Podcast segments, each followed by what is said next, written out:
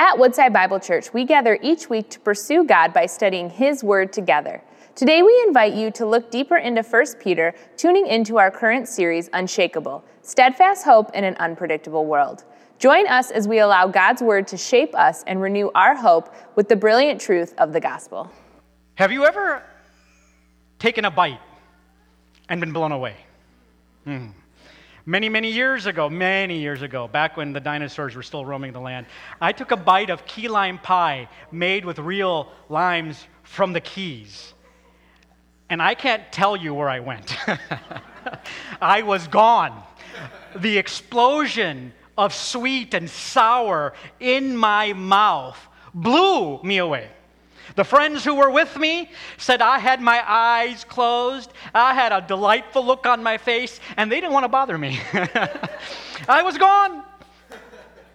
You ever have that moment? In fact, in the 2007 movie, the animated movie Ratatouille, yes, some of you will know that, uh, you remember Anton Ego was the food critic, and uh, he was a sour man who gave very r- tough reviews. And if you remember at the end of the movie, Linguini the chef and Remy the rat, you remember this movie. If you don't, it's okay. Just go with me. Uh, they served Anton a bowl of ratatouille. In fact, in fact, instead of me trying to explain it to you, watch this video. It's a little silly of a video, but it makes the point that when you taste some things, it transports you back, doesn't it? Sometimes you'll take a bite of something and you go, Man, I remember a time. For me, every time I eat key lime pie, I remember that day many, many, many decades ago when I had that first bite that blew me away. It's something similar to what the Apostle Peter tells us. If you have your Bibles, turn with me to 1 Peter chapter 1. Um, we've been in the book of 1 Peter now for just a couple of weeks. We're in the third week, and we come to the end of chapter 1. And the Apostle Peter is talking to a bunch of Christians, uh, believers in Jesus Christ, who are ter- under tremendous persecution because of their faith. They're under intense trials and sufferings because they claim Jesus Christ as Lord and Savior. And so Peter writes this letter to encourage these people who are under such pain and under such trial to remain unshaken to remain unshakable because of the unshakable hope that they have in Jesus Christ. And so we've looked for the last two weeks at the fact that Jesus is our hope, and that hope brought to us by grace transforms our conduct and it empowers us to be holy as God is holy. Now, today we come to the third message in the series, and today we're going to experience tasting. We're not going to taste ratatouille or key lime pie. We're going to taste the goodness of God. Amen? The goodness of God. And Peter is going to remind us that the goodness of God should transform the way we live and the way we love. We're going to be in 1 Peter chapter 1 starting in verse 22. But that's the idea I want to leave with you this morning that we need to taste the goodness of God. There are two truths I want to leave with you this morning that come for those of us who have tasted the goodness of God. And the first is that we must love one another. Notice verses 22 to 25. Having purified your souls by your obedience to the truth for a sincere brotherly love, love one another earnestly from a pure heart. Since you have been born again, not of perishable seed, but of imperishable, through the living and abiding Word of God. For all flesh is like grass, and all its glory like the flower of grass. The grass withers, and the flower falls, but the word of the Lord remains forever. And all God's people said, Amen. Amen. And this word is the good news that was preached to you. We must love one another. So in this passage, there's a command. The command is found at the end of verse 22. It simply says, Love one another deeply from a pure heart. But that command is surrounded by two clauses, one before and one after, that essentially give us the basis and the reason for why we are to do what Peter tells us to do, and that is to love one another. The basis of that command to love is found at the beginning of verse 22. Having purified your souls by your obedience to the truth for a sincere brotherly love. So the command to love one another is rooted in the fact that you and I and these believers in Christ are, in fact, believers in Jesus Christ. The very fact that you and I have put our faith in Jesus Christ is the basis and the foundation for which Peter tells us love one another. You see, none of us were born saved, we were born dead. We were worthless, hopeless, destitute, bound for hell. Jesus intersected our lives through his truth with the grace of God, and that allowed you and me to put our faith in Jesus Christ. And the moment we did, we were saved. Praise God. Jesus came into our lives, and we were added into a new family. We are now believers in Christ, but not just believers. We are brothers and sisters in one family, serving one God in one faith and one word. We are part of a new family. And because we are part of a new family, we are to, help me out. Oh, yeah. Let's try that again. It was really weak. because we are brothers and sisters in Christ and part of one family, we are to. Thank you. Do you guys love your families? Generally? Do you love them all the time? No. But do you still love them? That's the point. You see, we can all look different and act different and behave different and have different beliefs and different viewpoints. But the central truth that binds us together is that Jesus is Lord of our lives and that we are in his family. That's the reason we can love one another. Amen? We are called to love one another. Notice here that he calls us to love a different, a specific way. He calls us to love sincerely. Did you see that? To have a sincere brotherly love. You know the word sincere, you may have heard this. It comes from two Greek words. It comes from sina, sire. It, it literally means without wax. We are to love without wax. Isn't that wonderful? in New Testament times, when you went to the market to buy pots and pans, those pots and pans were typically made out of ceramic.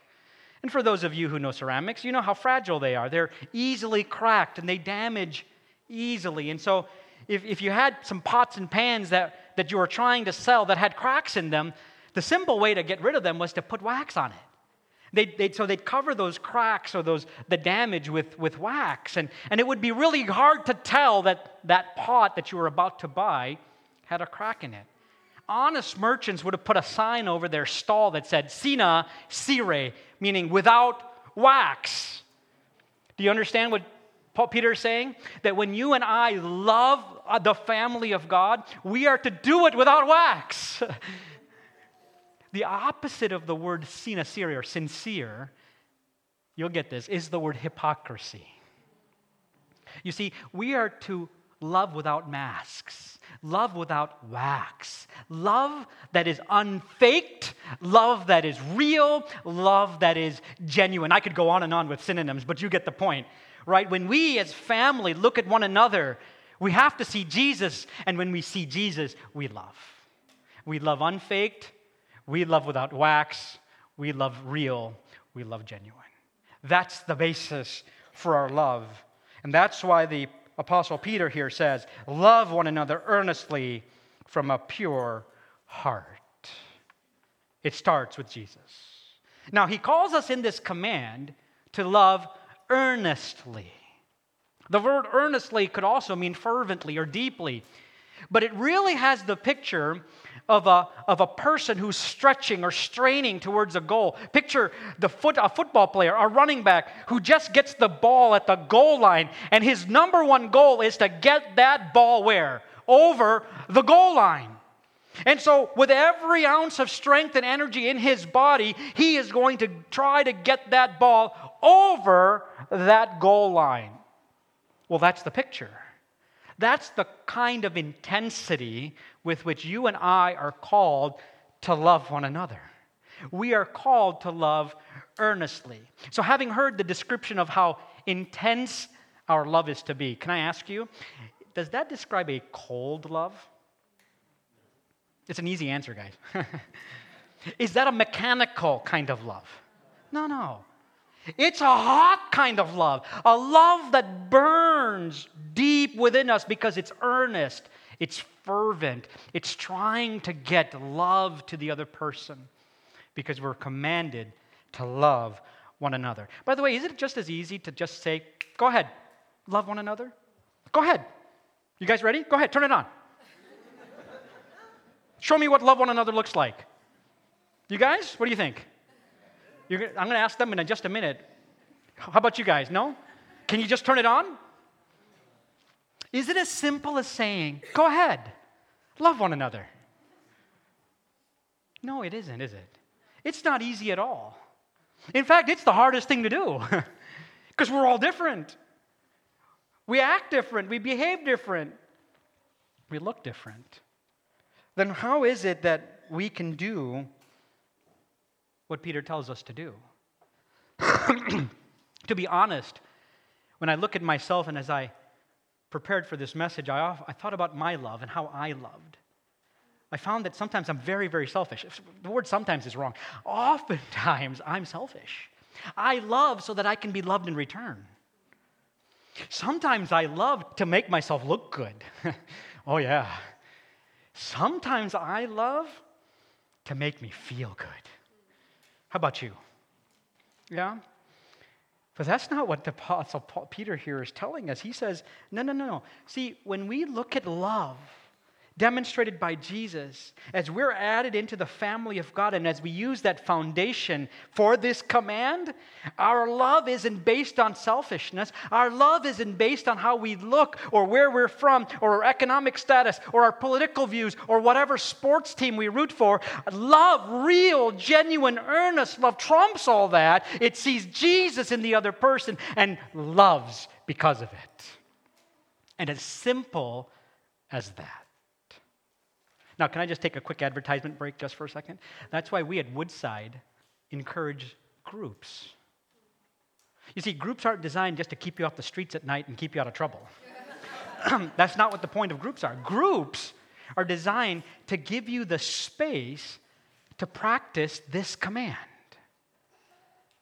You see, it's hard to love from a distance. I mean, just look at ourselves in this room we're so spread apart. Not because of COVID, that's just a big room, right? It's hard to love because we don't know everybody. And that's what groups does. It brings us together in a smaller venue, in a smaller context, to give us space to obey this command. I'm part of a group. I experience love and I give love in the context of a group, and it helps me obey this command. Folks, if you're not in a group, may I encourage you, sign up. It's, it's nothing to be afraid of. The worst that's going to happen is people are going to love you. oh, yes. that's the worst that's going to happen. People are going to love on you, they're going to obey this commandment on you. Sign up. End of commercial. But that's, but that's what the Apostle Peter here is trying to tell us. Love one another. Now, the, now, why should we love one another? Notice verses 23 to 25. It gives us the second clause, and, the, and this is the reason why we are to love one another. Verse 23. Since you have been born again, not of perishable seed, but of imperishable, through the living and abiding Word of God. You see, the ability to love one another starts with the living and abiding Word of God. That's the reason why we are to love one another. You see, the word imperishable here means not being subject to corruption or to decay. It's imperishable. It doesn't decay. It doesn't get corrupted. And then Peter then goes on in the next two verses to quote from Isaiah 40. He says, All flesh is like grass, and all its glory like the flower of grass. The grass withers and the flower falls, but the word of the Lord remains forever. You see, every single one of us here was born through perishable seed. Every one of us. How do I know that? Because every one of us, if Jesus doesn't come back in our lifetime, every single one of us in this room will die. That's how I know. But you see, when the gospel is presented to us, and we gave our hearts and life to Jesus Christ, we are no longer perishable seed because the word of God is imperishable. It doesn't decay, it doesn't get corrupted, it never fails, it's unchanging, undefeatable. And when that word of God gets sown in your heart, you are transformed from, Im, from perishable to imperishable because the word of the Lord remains forever. Those who put their faith and trust in Jesus Christ are born again through the living, abiding, powerful Word of God. You see, we are here today and gone tomorrow. But Jesus and His Word, He never changes. He never disappears on you. He never gives up on you. He's never defeated. He's always there, always the same, powerful to rescue and to save. Therefore, those who have been born again through the Word of God, you see, that's the kind of people we are. We are forever people. We are people who, like the Word of God, last forever. Unchanging, powerful, alive, because that's the Word of God that's been planted in our hearts. Amen? Amen. Can you think of another time when we needed to think about this? The fact that the unchanging, powerful Word of God saturating our hearts and making us part of His family, giving us the impetus to love one another. Think of a time when we needed such a relevant message. In a time that we live in, full of disease and full of strife and full of conflict and full of disagreement, with COVID and racial injustice and a uh, presidential election just a month away, the disagreements and the conflict and the divisiveness seems to be at an all increasing pitch. And yet, in the midst of this, this is not any different than what Peter is writing to, to these Christians in the Roman Empire who under, are under such persecution. And he tells them, in the midst of your pain, love one another. Love one another.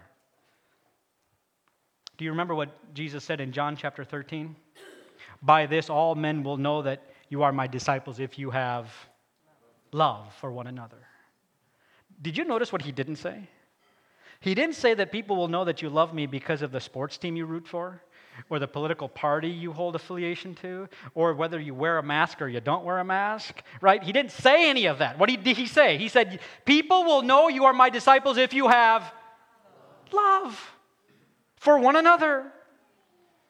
Folks, we are planted here in Chesterfield to be a light so that when those outside of the church and outside of this family look at us, they will see something different. They will see people who have tasted the goodness of God, and because we have, we love one another. And that will transform lives. That will totally transform people. We are called to love one another. As a body of people who have been born again through the living Word of God, love should characterize us and this family here in Chesterfield. So, may I ask you a question this morning, church? How are we doing? How's our, how's our love? We're on the first Sunday of October. So, let me ask you just think back to September. It's just a couple weeks ago. Think of your social posts, think of your conversations. Think of all of the times where you had a conversation or a disagreement. How did we demonstrate love? May I encourage you and, and me, myself, as a, as a believer in Christ, that we ought to be people who respond with love. That it doesn't matter what view the other person holds, if they're a child of God, our response should first and foremost be help me out. Love. Yeah, thank you. You're paying attention. Love. That's the first truth that flows out of the fact that we have tasted the goodness of God. The second truth that flows out of that is we are to grow up and love. We are to grow up and love. Notice verses, or chapter 2, verses 1, 2, and 3. So put away all malice and all deceit and hypocrisy and envy and all slander. Like newborn infants, long for the pure spiritual milk that by it you may grow up into salvation, if indeed you have tasted that the Lord is good. If we're going to love each other deeply and earnestly, then there's some, there's some work that you and I have to do as believers in Jesus Christ.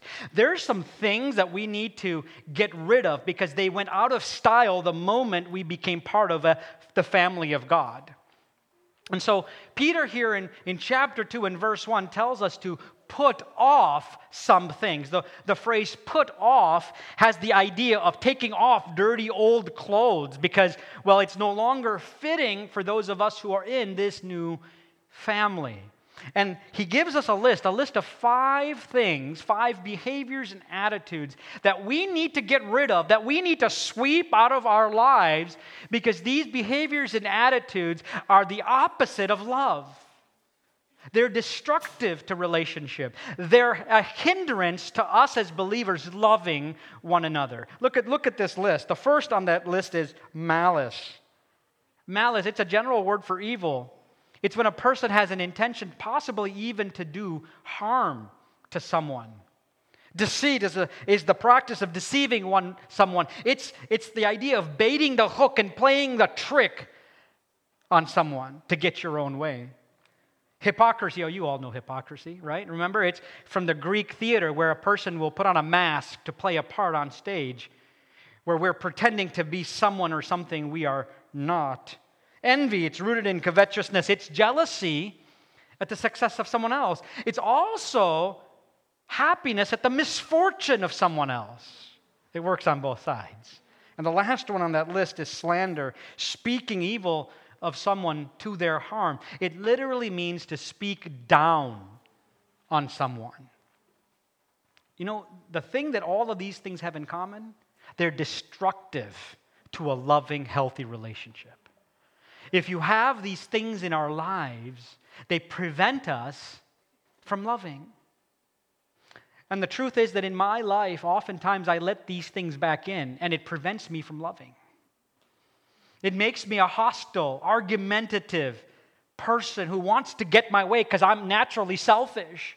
And I have to force myself to remember no, no, no, I'm not that way anymore. God has transformed me. I have been called to love one another. I've got to sweep these things out of me. By the way, that doesn't start with me, it starts with His Word implanted in me, and it gives me the power to sweep these things out of my life. And until and unless we do, we cannot be loving people who can obey the commandment to love one another. Now, when we say no to destructive behaviors and appetites, what it leaves behind is a lingering hunger. You see, when we say no to certain things, then it leaves a void. But that void, that lingering hunger, can be shaped can be strengthened in wholesome and healthy ways. And Peter tells us how to do that in verse number two. He says the healthy and wholesome alternative to these bad behaviors is to long for the pure spiritual milk. Pure spiritual milk is another word for the Word of God. Now, let me be clear. And you, if you've been in church long enough and you've read your Bibles, I pray that you have, there's other parts of the Bible where it talks about milk is for weak babies and, and meat is for mature Christians. All right? That's not what Peter's talking about. There's no connotation here that milk is, is for weaklings and that we ought to be going after meat. That's, that's not the context. The context here is that you and I, as Christians, as believers in Jesus Christ, we ought to have a craving for the Word of God, just like a newborn infant craves what? Milk. Milk. How often do you feed a baby? Oh, yeah. There's a mother in here. There's several. You feed them a lot. Remember when I had my children? Every two hours, you're up in the morning. You're not sure what day it is. You're not sure where, if the sun's going to rise again. But you're going to feed that baby. Babies have a way of telling us unmistakably that they are hungry, don't they? Can you imagine ever feeding a child once a week? Or how about once a day? But then when we come to the Word of God, why do we think it's okay to read it just once a week? Why do we think it's okay for the spiritual gift that God has given us, that it's okay to just feed it once a day? Peter is telling us through his word, through God's word, that the craving in our heart for this word should be the same as a baby craving mother's milk. By the way, the word here is long. I, I don't like that word. The long for is better understood crave. You know what word craving means? It means a deep desire that leads to vigorous action. You ever crave chocolate?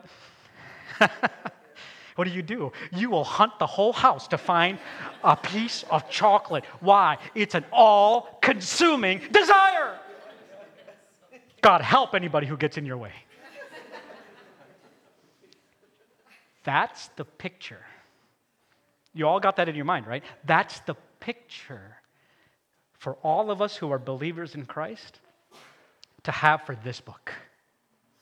You see, we ought to crave this book like you crave chocolate or like a baby craves milk.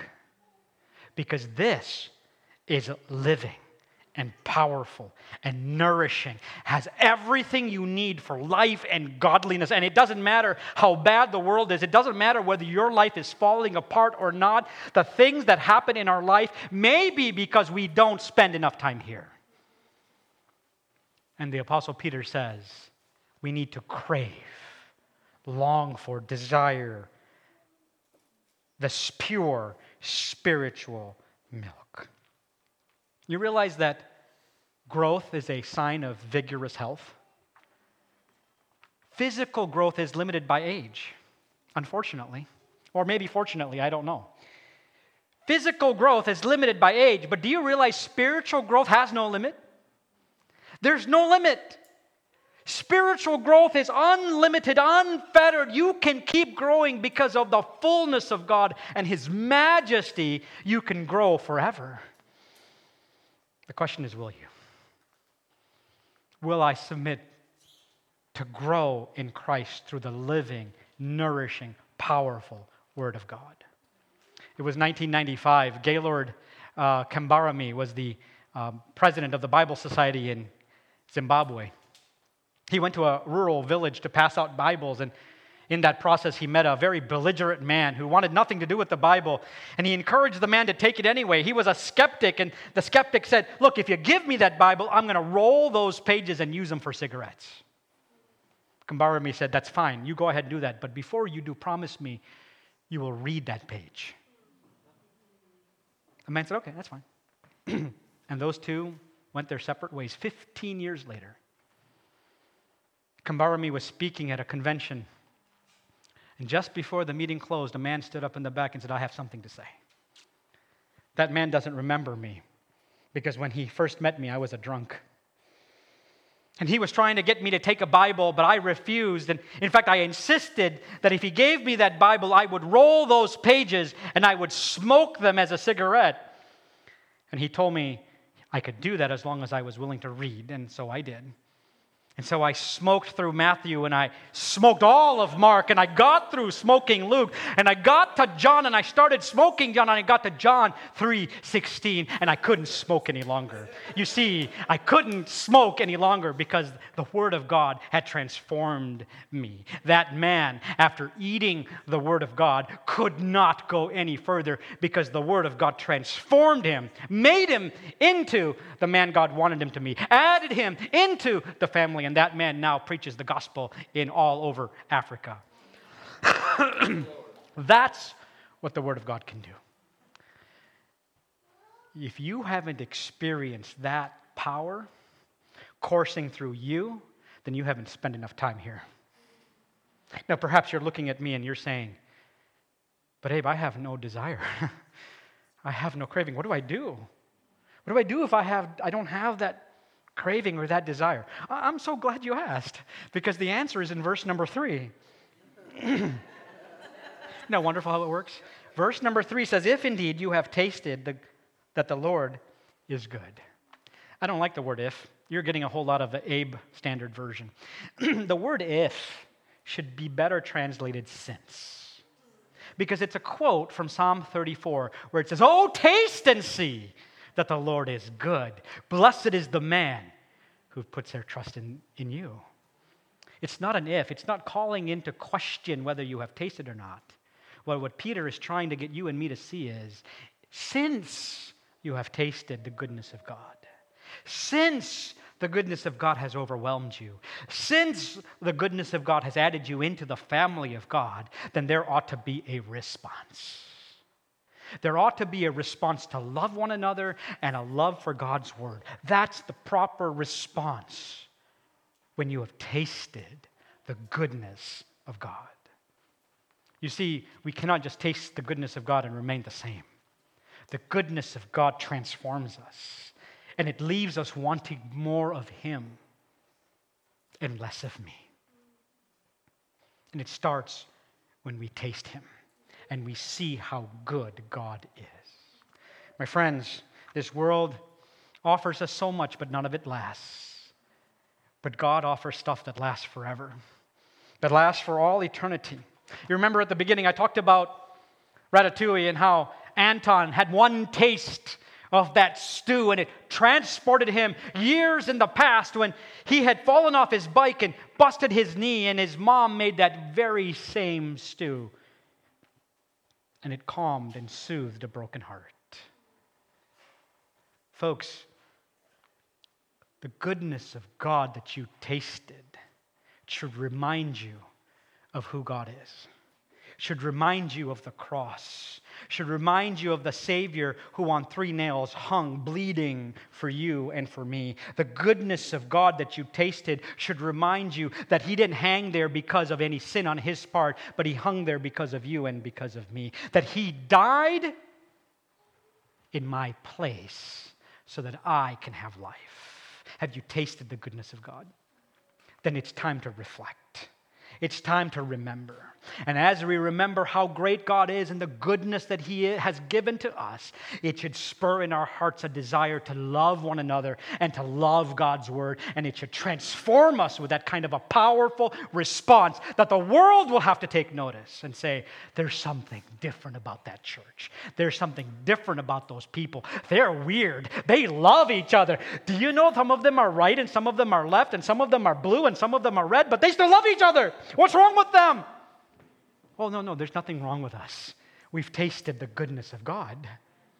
We've tasted the goodness of God, and as a result, the response is to love one another. Folks, Pastor Andrew is going to come just in a minute, and we're going to enjoy communion. But perhaps you're here this morning and you have never tasted the goodness of God. We're so glad you're here. Because this world can't offer you anything that lasts. But the Word of God does last, it, reigns for, it remains forever. Jesus never perishes, He lasts forever. And He's asking you this morning to come and taste of Him, to taste and see how good He is. If you haven't accepted Jesus Christ by faith, today would be a great day to come to know Him by faith. Don't leave here this morning without coming to know Him, to come to taste Him to come to be part of the family, to give that response back to Him to say how good and wonderful it is to taste the goodness of God. But if you are here and you have tasted the goodness of God, I praise God for you. But let this word burn in your heart and encourage us to love. And as we take the elements of communion today, as we taste the bread, and as we taste the juice, remember that God is good. Let it remind you of that day when you gave your heart and life to Jesus Christ. Remember the fervency, the love, the energy, the response that you gave to Him when He first intersected your soul. Thank you for joining us as we study God's Word together. We would love to hear how God is moving in your heart and get you connected into the Woodside Bible Church family. Head to woodsidebible.org/connect to introduce yourself to us today.